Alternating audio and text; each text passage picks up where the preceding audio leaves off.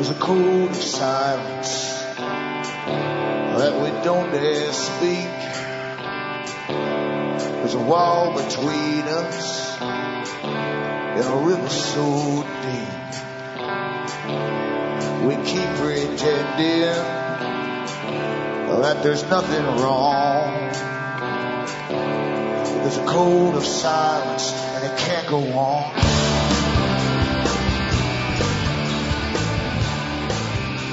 Hi folks, I'm Alan Watt and this is Cutting Through the Matrix on June the 25th, 2010.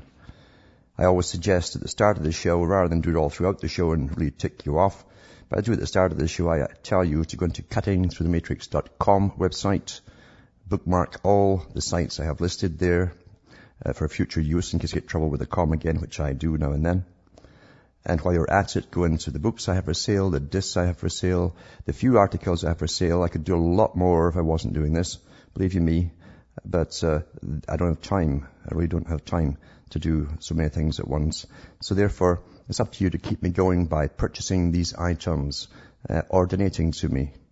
Uh, because I don't ask for money from the advertisers. I have the offers, but I don't take them because it gives me a freer hand to do different things and say different things too and, and cross topics in fact which might go against uh, some advertisers once in a while.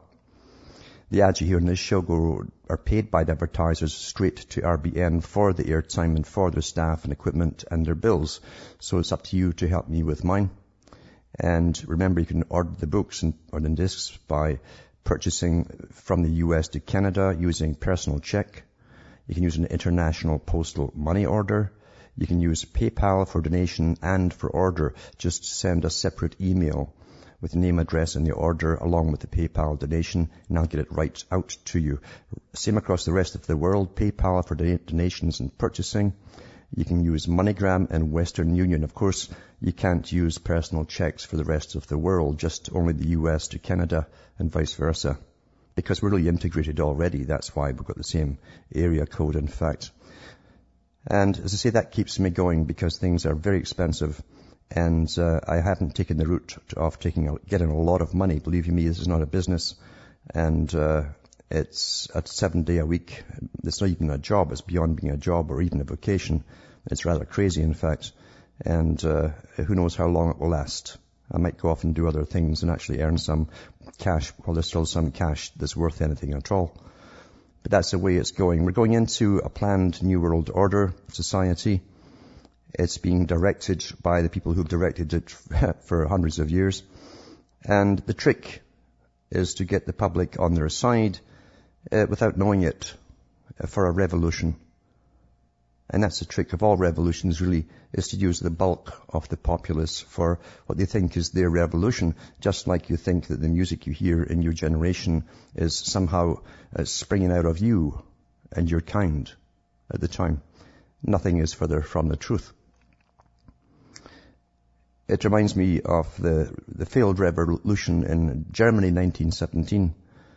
Uh, and uh, the head of that particular communist organization at the time said that the masses must never really be brought into the real, the real purpose of communism and the, the mechanisms of its structure. She said it was supposed to be left for the top echelons only. The masses would be used in their, in their time, at their right time.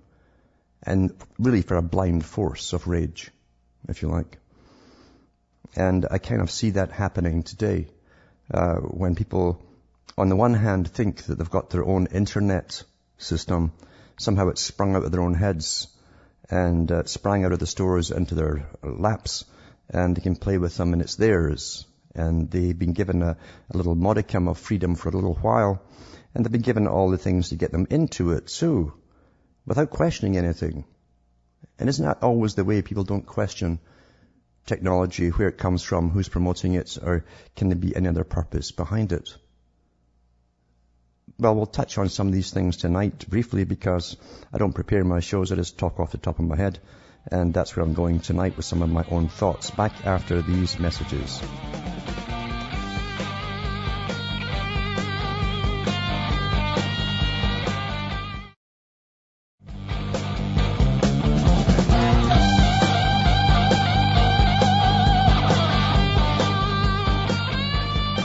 Hi, folks. I'm Alan Watt. We're cutting through the matrix.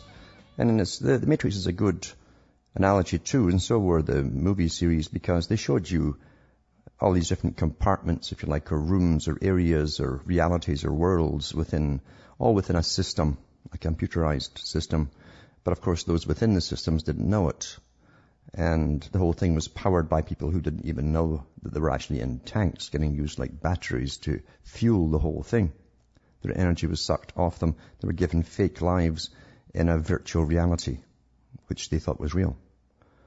And that is much like the world we're living in today because very few people do question the reality they're in. They're born into it. Uh, they take things for granted. They take the system for granted that they're born into is just somehow it got there by itself. It's just there. You're born into it. Money's there. The system's there. Work is there. Um, choices for work, hopefully, and they're diminishing too, for, is also there as well. So you have a whole system you're born into that you did not create, that was pre-existing, and obviously uh, somebody designed it and somebody updates it. Who is the grand architect for that? Who updates it? Well, we can get clues to things. We can get exposés in history of the big uh, organizations that formed to, to control the money system for centuries and have their annual meetings. And then we find many of those particular people uh, involved in creating institutions for world governments like the Royal Institute for International Affairs that came out of the Lord Alfred Milner group, who actually was a German. And many of his workers, in fact, were German too, or Prussian. And they created the Royal Institute for International Affairs, and they created the Council on Foreign Relations, and then they, changed their name in Canada recently to a different name, but it's the same group. And they also have uh, a European Institute for International Affairs for the whole of the European Union.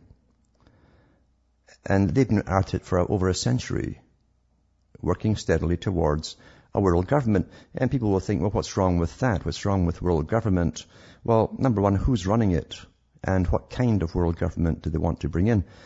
When you go into how uh, this system was born from the beginnings of the British Empire and through the British Empire days to the days of Milner, the only people who really, really had an idea on cost for anything at all were those who were involved in creating empires. They had to fund armies. They had to tax citizens of whole nations for their armies. They had to have supply chains, munitions, uh, all of that they, they really figured all this out. And at the time, too, even a hundred years ago, they thought, well, things are really to an extent are rather, rather um, finite. Material is finite to an extent. And that's when the whole idea of running out of things occurred. Occurred to them first, naturally, because they were the real economists, not the phony ones who turn out from universities today. These guys were running the money supply of most of the world at the time and doing all the accounting for it too. And also running countries as property with all of their citizens down as property and taxable subjects. So it was around the same time as the Milner Group was forming uh, that uh, branches came off for special purposes, specialized branches that would have continuation down through the century to the present time continuing with their, with their particular special purpose. And you got the Fabian Society that was one arm of them. Their job was to control the working people and get them on board primarily uh, with their agenda. And always to be global for world government. Of course, they couched it under the terms world governance. And even Brzezinski on that famous uh, CFR talk that was given and published for the public to see, mind you, and people don't think about that when he supposedly uh, said that they were worried at the top about the public being politically aware for the first time. Well, that was no coincidence. It was shown to the public and given to the public. But I'll try and touch on that later. So, the Fabian Society wanted governance as well, global governance. And governance is simply a, a tool to use the term rather than say government because obviously they want government. There has to be government to do something, a controlling group at the top. But it boils down to material and goods.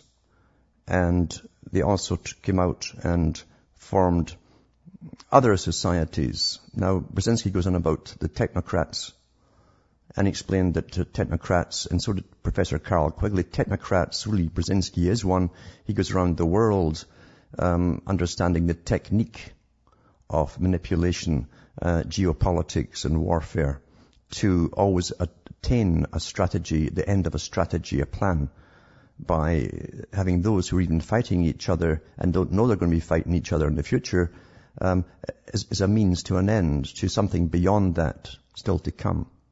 Like dominoes going down, one at a time. But there's also technocracy itself. You see, in the late 1800s, people came out uh, with science. Science was a massive thing, had a tremendous influence in the 1800s. They thought that the sky was the limit. And for the first time, you had the, the sci-fi novels of the era talking about going to the moon and um, doing amazing things with electricity, which they were really experimenting. It was new to them to an extent. And um, Tesla was coming out with his amazing inventions. They were having science fair, fairs in the US and Britain, and they, they saw no end to this whatsoever. They thought it would go on forever. But then it dawned on them too that everything that they used came out of material and once it was used, it was gone. And that tied in again with the same banking group, the Lord Milner's group, who included the Rothschilds, that, that saw that it, to maintain control, they'd have to bring in a new system over the public and have the public participate in the system willingly. The best way to get the public to go into a system willingly when actually they'll be worse off than before is to basically uh, bring on a revolution. And so they use revolutions for the communist systems, a fast way to unite a whole bunch of countries together under a, a, the same system. It's a standardization process. And Lenin himself said that the communist dictatorship or the dictatorship uh, of the proletariat, which really over the proletariat, would only last a generation and then it would blends into a system not quite communist, not quite capitalist. Well, that's socialism, you see. And that is a system we're in and going under even faster. I've touched before on, on different revolutions we've had that most folk think nothing of because it's strange that you can go through them, folk think nothing of them. Uh, one of them was, uh, apart from all the, the cultural revolutions we've had, like, like the gender revolution and, and the feminist revolution. These were all funded by the same group to start up and to keep going. Because that destroyed the family unit again, because the, the, opposition they were going to have to this coming system was from males primarily, only if the males had something to fight for. Males generally never fight for themselves, they fight for other people.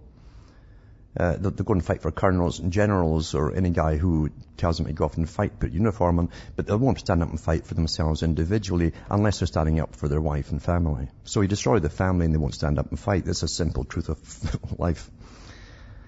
But we went through the hippie revolution as well. You know, they tried that before in 1920s Germany. And it was the wandering folk that had at the time and it was a kind of back to nature, a rebellion in, in, in some aspects against science. Uh, but at the same time, too, they liked their, their musical instruments and things that were made by industry. And the same thing with the later hippie era. And I've gone through uh, some of the documentation on that era, who started it up, for instance. It, it was not a spontaneous thing from the public. It involved people in the CIA. It involved people in MI5 in Britain and other agencies across Europe. It involved, and they're all ex-military who led the charge even in the music industry. They set up Laurel Canyon with Zappa and the Frankfurt Group. The Frankfurt Group was related to the Macy Group as well. The Macy Group were brought in uh, from Europe. Uh, most of them were, were refugees from pre-World War II Germany. And they were set up in the US in New York.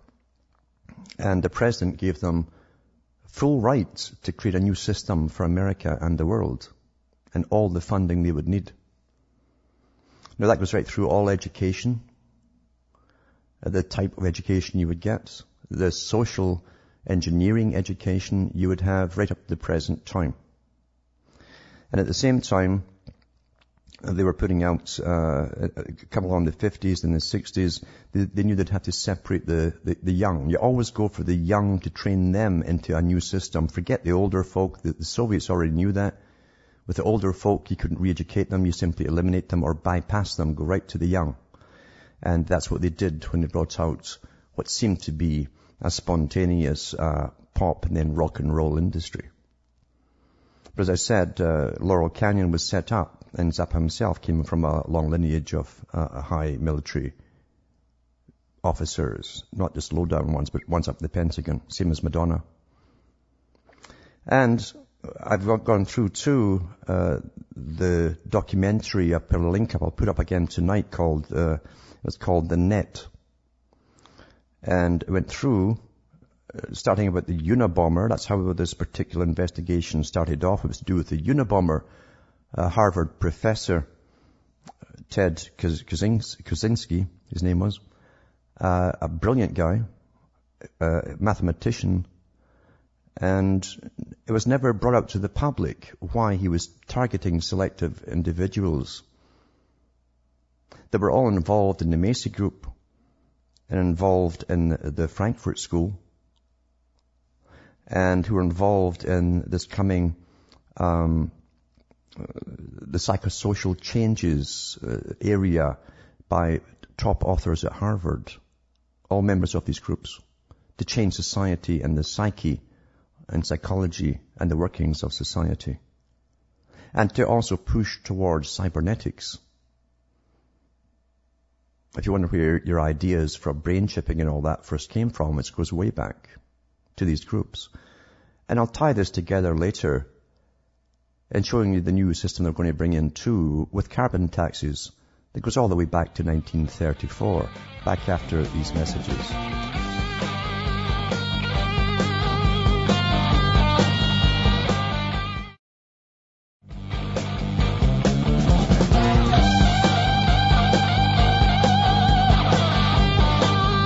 Hi, folks. I am Alan Watt. Cutting through the matrix.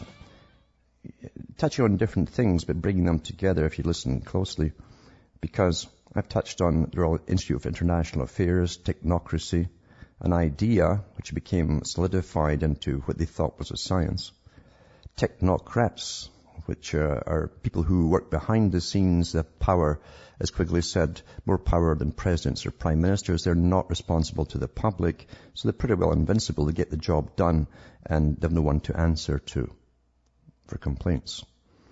But also going into how they give you revolutions in culture that we think are, are, are our benefit, and most folk will support them, in fact.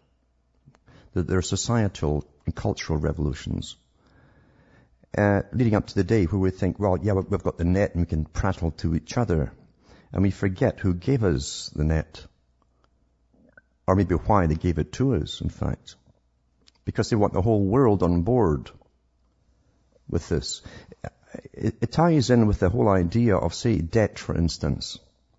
What better way to get people to start making decisions, harsh decisions about society, if they were, then for those who have the moneyed system and control the debt and have it all and dump it in your laps and say, okay, you're all now responsible for it.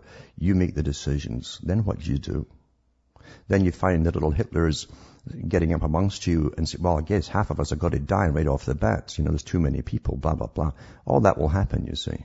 It's a clever psychological trick to dump something on you and make you think you're now in charge of it. It's one thing to bitch about those at the top, but who are going to bitch about when it's you who's in charge of it? You're sharing it, you see. That's the trick. A very clever trick. Most folks can't get their mind around it. That's why it works.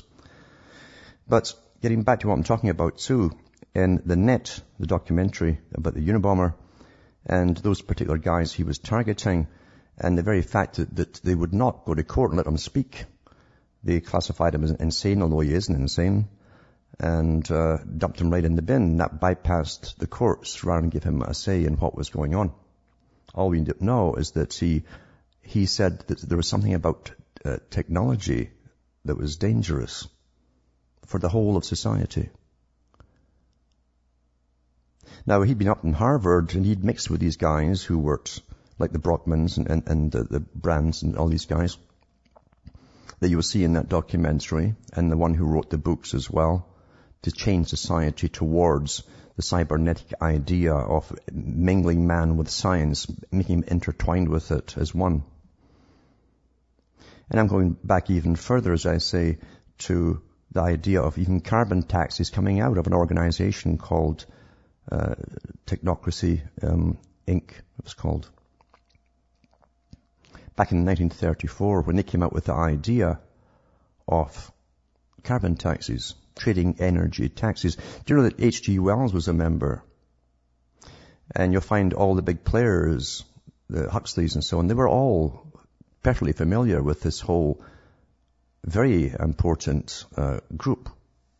They came out of the 1800s thinking that science was going to be the boss of everything. And H.G. Wells in his novel, which of course was based on an agenda to come, and he's, he's gone right through the whole future, in fact. He has it, and he wrote that in 1933, and he has the money system at the end, and that's from 2034 onwards. That's the end. When, when they've achieved this perfect society with the right amount of people to inhabit it, that's depopulating by about 95%. Uh, they have, instead of money, they, they swap uh, energy credits. That's a coincidence, of course, to everything that's happening today, isn't it? It's, it's got to be, right? Yeah, sure. And getting back again, as I say, to, to how they set up uh, the whole revolutionary idea to make you think and to destroy the old culture to make way for the new. That's what you always do. You destroy that which is to make way for that which will be. That's what they say at the top. And John Brockman was sent out from the military when he came out as uh, an instant investment banker. But his job was to make pop stars out of scientists and elevate them to the top. Expert society, you see. And sure enough, you, you, see all these experts in the newspapers guiding you and telling you how to live, how to have sex and all the rest of it, yada yada yada. That's all part of it. And he also worked with uh, Stewart Brand. And Stewart Brand very interesting family, the brand goes way back. You, will see that name cropping up all the time, even the Royal Institute of International Affairs and the Milner Group. But Brand himself, Stewart Brand gave you the term personal computer back in the 60s. He was working on it then. Supposedly they're all popping LSD and going around with the Grateful Dead. Getting them all high, getting them all to, to try this new reality. Break away from the old. But it came out with the whole Earth, Earth catalogue as well. As I say, they toured with the Grateful Dead, and it's called The Experiment. They went around just dishing out bags of LSD all over the place to get the whole movement started. Two ex-military guys again, but they also worked with the inventor of the strobe, and they were given uh, the facilities of the Air Force to use a big hangar there uh, for experiments under LSD with strobe lighting, which they later brought into what they created later in the 70s, the, the discos. Mind-altering experiences is what they were into. And it was to, again, destroy what was left of the old system. Free love, sex, the same stuff that H.G. Wells talked about in the 1800s, the late 1800s. They'd have to bring in a system of free love, but no children. Back after these messages.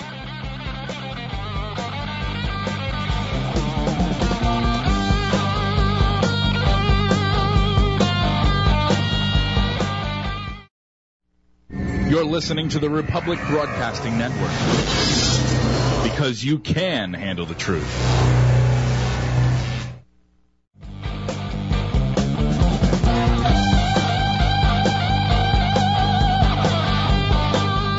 Hi folks, I'm Alan Watt. We're cutting through the matrix and just tying up a few things which you might think are distant from each other, but it's not. Uh, they're actually, they all come from the same hub the hub that controls the world and directs where we're all going.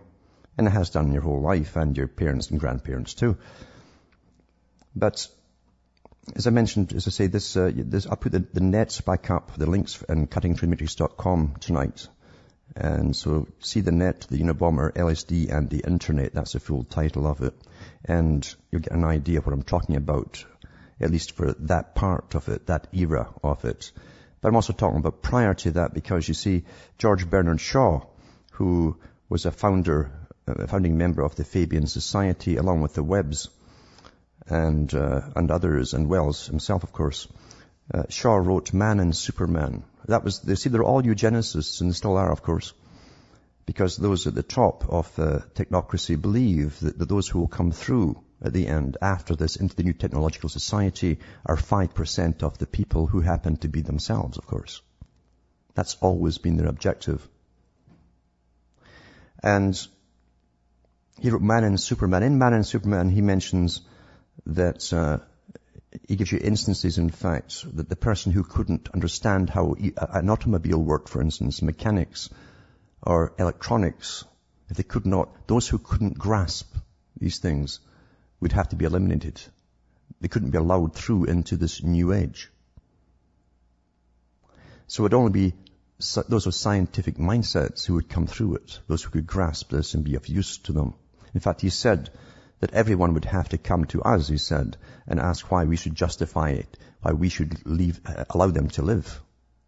In other words, what use would you be to them? And that's also why you'll find that uh, when Lenin took over really the, the whole Communist Party uh, and they, they got what they wanted, at least for Russia, Trotsky had a bit of a rift with him and Trotsky couldn't understand, he said in his own writings, why so many British aristocrats were coming over and being given guided tours of the new system, which they called the experiment. And these people, of course, were the big boys from the Milner Group. Uh, they became the Royal Institute for International Affairs.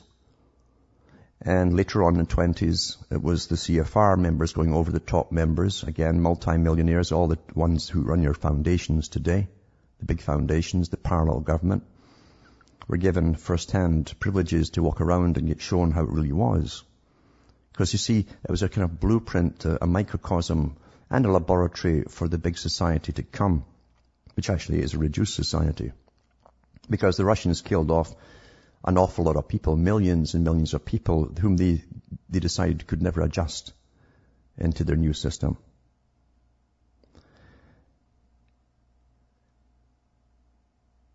The technocrats came out again from the Fabian Society as a front again for the same group, talking about your usefulness to society and that the matter was finite and basically they arranged a system and a tuition course in the 1930s, which is still used today.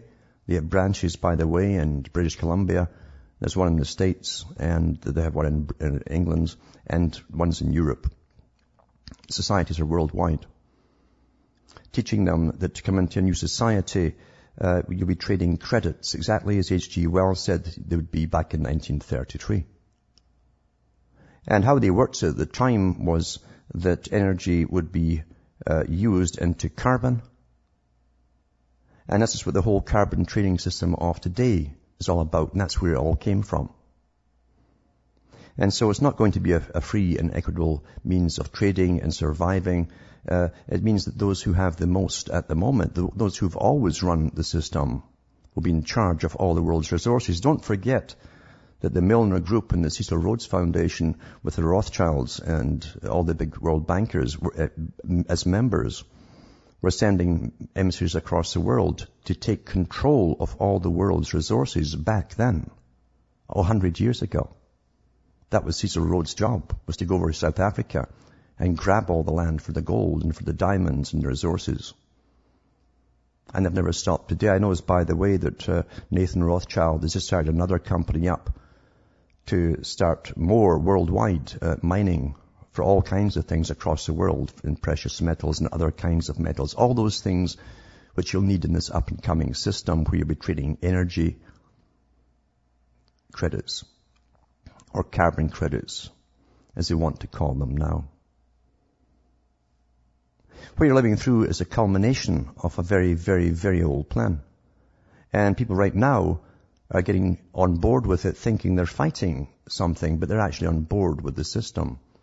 Because there's never been so many very good exposés written about the farce of money as is coming out today. And I've got the three excellent um, articles today come out about the farce of money and the cons of money, and Brzezinski admitting it too, and even the global governance, as Brzezinski said, is a, a, a cover, a, poor fallacy for government, global government, and so on. Great exposés. What, why do you think they're out now? Because of course money's always been a farce. It's because those who, who own all the resources also give you the money system as the Rothschilds have always done, and others like, like them. And they'll be in charge of all the resources for the coming age. So as long as they're in charge of it, it doesn't matter what you're swapping at the bottom, they'll have a lot more goods in reality, real goods, than you'll ever, ever imagine. Remember what Rothschild said is, says, give me control of the, the nation's money. He just as well said the, the nation's carbon credits. And I don't care who rules because he'll be, the, he'll be in boss. He's still the boss. But what they're convincing people today now is there's too many people and you're the problem. And of course, one of their branches, the Club of Rome, came out and said that in their own book, The First Global Revolution. Man is the enemy of the planet. There's too many people. And, and so on and so on and so on. I've been through all that before many times. And many other articles as well that have come out recently over the last few years. Stepping up till you get the message, you see, that we're all in it together coupled by the complete farce of the war on terror, which is a war of terror, to really upset everybody across the planet and to really tick them off, to get you ready for revolution, you see. And you will be guided with your leaders to lead you into the new system. And you'll go in saying, yeah, yeah, that's ours, but it won't be yours at all. See, academia is heavily involved with the military industrial complex, always has been. And they're guiding your thoughts, they're guiding your actions, they're guiding the whole idea of the new system, the new economy. They, they get your tax money all the time to work on projects that the Pentagon gives them on all of these strategies. The Pentagon isn't all about bombs, you know, and bullets. There's way more to do with societal control and economic warfares of all kinds. Now here's an article, a typical article that came out the 23rd of June 2010. National Academy of Sciences tells citizen lobbyists first priority is economy-wide carbon price. On Monday, Dr. Laurie Geller, director of the National Academy of Sciences new Blue Ribbon Climate Change Report, uh, briefed the Citizens Climate Lobby's National Conference, kicking off the CCL's Washington Lobby Week. So they're full-time lobbyists, you see. Part 1 of the NAC's report stresses a strong evidence and broad scientific consensus that Earth's surface is warming due to human-caused fossil fuel burning. Recommend, recommends further research on managing impacts on ecosystems, food production, public health, and climate policy. You understand that's your population control, everything all rolled into one. And what each individual, public health is what each individual is worth is to the state to keep you going? Should they treat you or let you die? Etc. Part two is limiting the magnitude of future climate change, calls for immediate urgent action. Its top recommendation is to adopt an economy-wide carbon pricing system. This is all across the world. This stuff's coming out all over the place, you see. It also urges additional clean energy research and development, research into how behavior and technology interact. Behavior and technology interact, isn't it? Again, that's technocracy, you see and incentives for low greenhouse gas energy technologies. Part three, an ad- adaptation suggests responses to the inevitable consequences of climate change already in motion. And recommendations include develop hot weather early warning systems, as Philadelphia has done, and Alaska, and retreat from the coast. Retreat from the coast.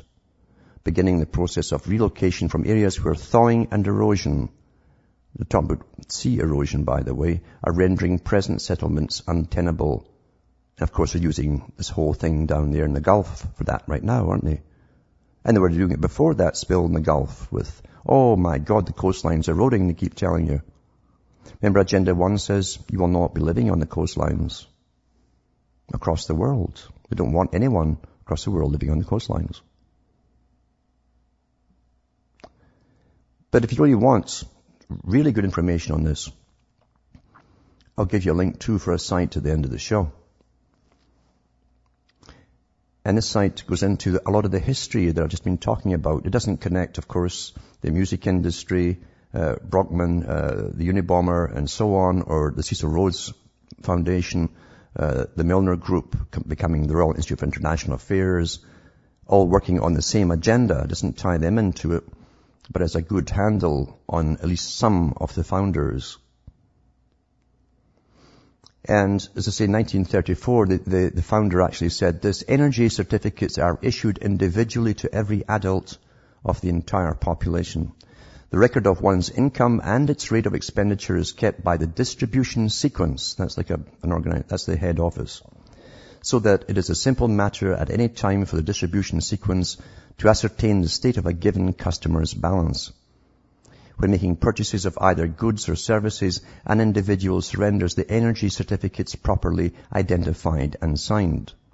The significance of this from the point of view of knowledge of what is going on in the social system and of social control can best be appreciated when one surveys the whole system in perspective. First, one single organization is manning and operating the whole social mechanism. One system, one organization, right? One plutocracy is managing the production and distribution of all wealth and goods, goods and services. Remember George Orwell said that? He says, you'll know when tyranny is there because they'll, they will, they will, they will own the means of production and the distribution of all food, goods and services. And this is what's been uh, pushed here in this particular article, 1934, of the founder of the main organization that is worldwide. Lots of your politicians are members of it to bring in the same system. It goes on to say here, the same organization not only produces but also distributes all goods and services. With this information clearing continuously to a central headquarters, we have a case exactly analogous to the control panel of a power plant or the bridge of an ocean liner. And that's from the technocracy study course, which is still available today because you see, it's still going today. As I've said, lots of your politicians are all members. And of course they've got their funding from the usual foundations and have from the beginning. But when you go to the top of this article, I'll also put the link up on technocracy. It says here, Carbon Currency, a New Beginning for Technocracy by Patrick Woods. Very good article. January 26, 2010. Critics who think the US dollar will be replaced by some new, new global currency are perhaps thinking too small. On the world horizon looms a new global currency that could replace all paper currencies and the economic system upon which they are based. The new currency, simply called carbon currency, is designed to support a revolutionary new economic system based on energy, production and consumption instead of price. What do you think your smart meters and that are all about? Hmm? Our current price-based economic system and its related currencies that have supported capitalism, socialism, fascism and communism is being herded into the slaughterhouse in order to make way for a new carbon-based world. But guess what, folks? The folks that gave you all those systems are still running it. It's plainly evident that the world is laboring under a dying system of price-based economics as evidenced by the rapid decline of paper currencies, the era of fiat, which is irredeemable paper currency, was introduced in 1971 when President Richard Nixon decoupled the US dollar from gold. Because the dollar turned fiat was the world's primary reserve asset, all other currencies eventually followed suit, leaving us today with a global sea of paper that is increasingly undesired, unstable, and unusable. And it's meant to be, folks, because you see, it's time to bring in the new system. That's why this is all happening. That's why they had the crash when they wanted to. They could have kept the bubbles going forever because that's what it was always based upon, the whole stock market and the currencies. Enthusiasm and fast talkers. It says the deathly economic state of today's world is a direct reflection of the sum of its sick and dying currencies, but this could soon change.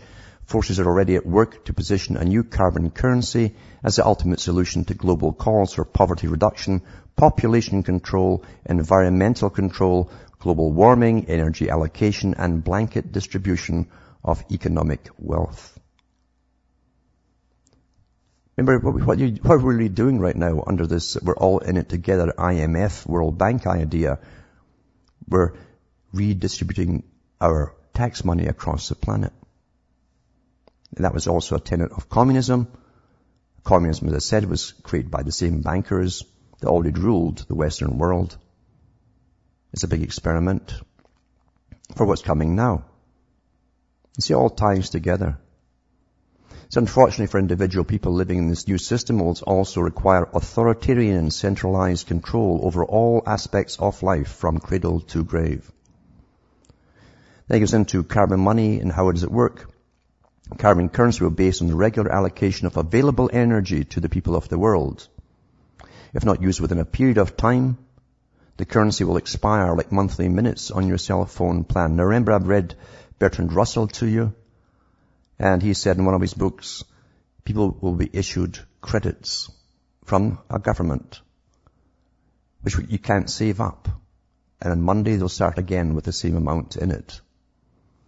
And they'll be used as a form of social control because you must have these credits to pay for your rent. Everything will be rental eventually. You'll pay your bills with it. You buy your food with it. And if you buck the system, they'll use social disapproval, withdraw your credits that week or that month or maybe two or three or six months to punish you. Be used as punishment too, you see. And he wrote that one, a particular book back in the 1940s. Getting back to this article here, because the energy supply chain is already dominated by the global elites, uh, setting energy production quotas will limit the amount of carbon currency in circulation at any one time and limit manufacturing of the food production and people movement. Back with more after this.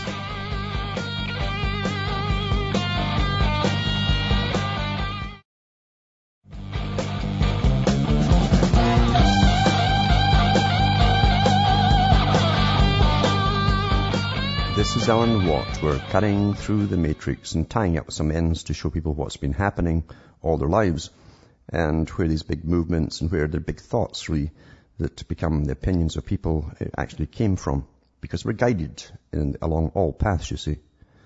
Especially through academia and those who go through universities become great workers towards all this because they never question the wrongness of anything that comes from the superiors. They're said with authority, just like I read yesterday from Bertrand Russell. And it says here, from this article, uh, Carbon Currency, A New Beginning for Technocracy. It goes through the history of technocracy, uh, a bit obscure in some places. I've tied more in tonight in other areas of it to show you it's where it all came from. But basically it found its roots in the scientific autocracy of Henry de St. Simon, who lived from 1760 to 1825, and the positivism of Auguste Comte, 1798 to 1857. He was the father of social sciences. Social sciences is very important, you see, for all this. See, most revolutions go through uh, the social, they're, they're quiet, they're bloodless. They're changes in culture. That's what they are.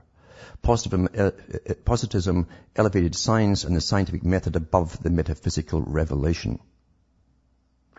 And they believed that social progress was possible only through science and technology.